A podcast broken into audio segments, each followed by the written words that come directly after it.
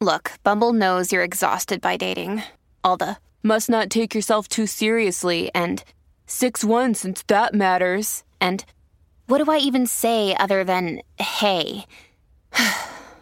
well, that's why they're introducing an all new Bumble with exciting features to make compatibility easier, starting the chat better, and dating safer. They've changed, so you don't have to. Download the new Bumble now.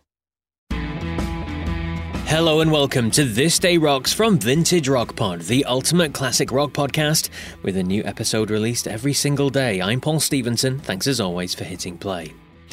Today is December the 4th, and we start our look back with one of the most iconic rock and roll photos of all time the Million Dollar Quartet.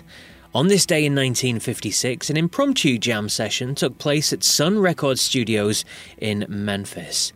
Elvis Presley, Jerry Lee Lewis, Carl Perkins, and Johnny Cash, by chance mostly, all appeared at the studios on the same day and famously jammed together.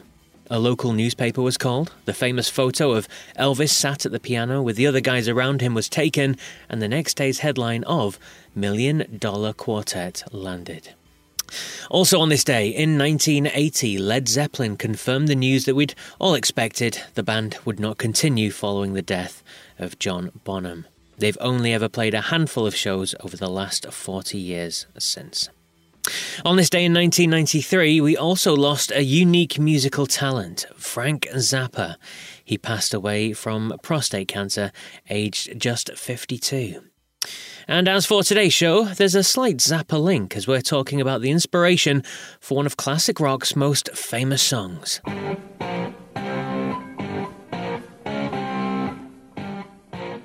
Yes, on this day in 1971, during a Frank Zappa concert at the Montreux Casino, Switzerland, a fire broke out thanks to some stupid with a flare gun.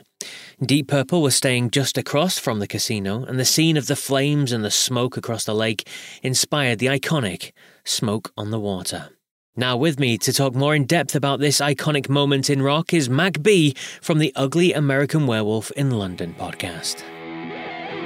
Well, thanks, Paul, for having me on. And yes, we're talking about one of the most seminal moments in all of hard rock history. That's December 4th, 1971, when Deep Purple were famously staying in Montreux getting ready to take over the casino so they could record their next album, the album that would become Machine Head, their biggest and best selling album to date. It went double platinum in the USA based on the strength of songs like Smoke on the Water and it had Highway Star on it, and it had pictures of home, and it had Space Truckin', one of my very favorites. But the one that matters most is Smoke on the Water, infamous at record stores and guitar shops all across America, and I'm guessing the world, where in the 70s you would see signs no stairway to heaven, no smoke on the water.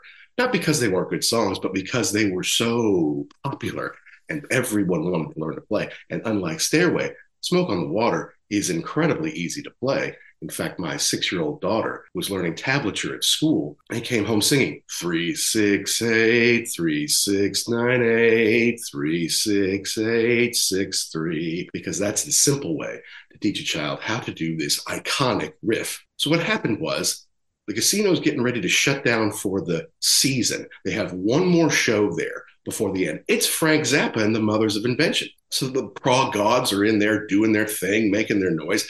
Deep purple staying at the hotel on the other side of the lake, and some super genius decides to light off a flare gun in the middle of the show. Well, that causes the place to catch on fire. Now, amazingly, nobody got hurt. Everybody got out of there. In fact, Funky Claude, they talk about in the song Claude Nobs, it was kind of one of the organizers of the Montreux Jazz Festival. He was busy getting people the heck out of there while the place was burning down all around them. So he's a bit of a hero in that. And they see the smoke rolling out of the casino onto the lake.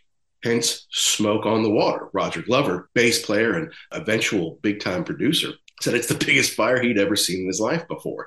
So that whole night inspired them to write Smoke on the Water. Now, the problem was they were supposed to record in that spot and make their new record there and they looked around town. They got kicked out of a couple places by making too much noise by the neighbors. But eventually they found refuge at the Grand Hotel Territet. But they had to wire their stuff all over the place. They had to use the hallways. They had to use crawl spaces just to get all the wires in there. And sometimes they would have to crawl from one room to the next just to hear playback on what they were doing.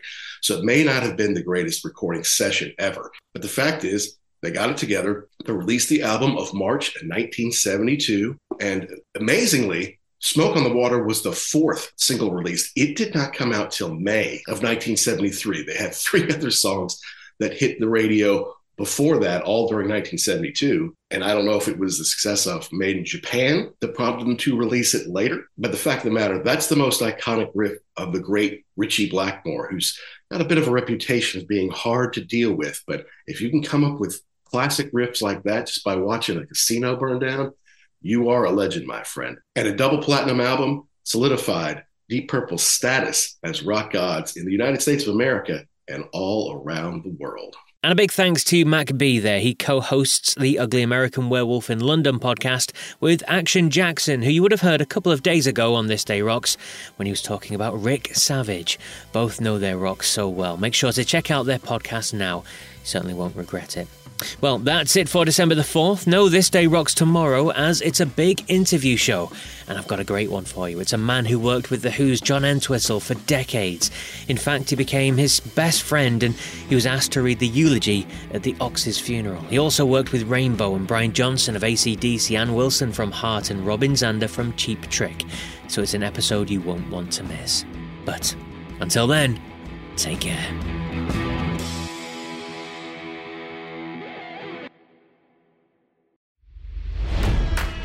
It's NFL draft season, and that means it's time to start thinking about fantasy football.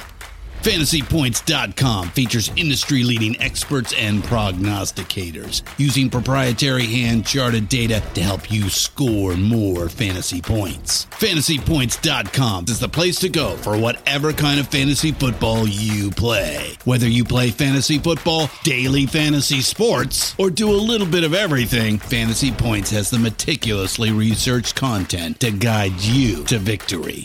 And why wait for the fall? Fantasy Points also covers the new spring football league, the UFL. Join the guru, John Hansen, Scott Barrett, Joe Dolan, and other massive names in the fantasy football universe with an exclusive offer. Use code Pantheon for 15% off any fantasy points package, including the all in package, with access to every article, tool, and data nugget that Fantasy Points has to offer. That's fantasypoints.com and code Pantheon for 15% off at Fantasy Points. Fantasypoints.com. Code Pantheon. Score more fantasy points.